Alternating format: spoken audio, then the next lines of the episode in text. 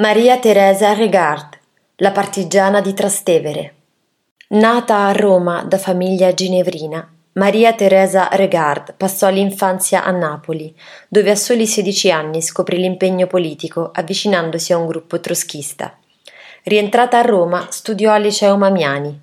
Nei 45 giorni di Badoglio costituì una sezione del partito qui, in via della Scala, a Trastevere.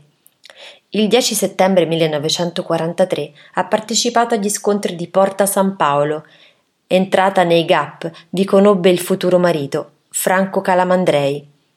Ha partecipato all'azione del 19 dicembre 1943 contro il comando tedesco all'Hotel Flora in via Veneto. Il 24 gennaio 1944 Maria Teresa Regard, insieme a Guglielmo Blasi, alla stazione Termini, causarono la morte di tre ufficiali tedeschi e il ferimento di altri 19 circa. Venne promossa al grado di tenente. Sei giorni dopo fu arrestata in caso di Gioacchino Gesmundo. Portata via Tasso fu interrogata e poi rilasciata, in quanto il gappista Giorgio Labò, arrestato in precedenza, pur sottoposto a tortura, dichiarò di non conoscerla. Successivamente divenne corrispondente per il Nuovo Corriere a Londra.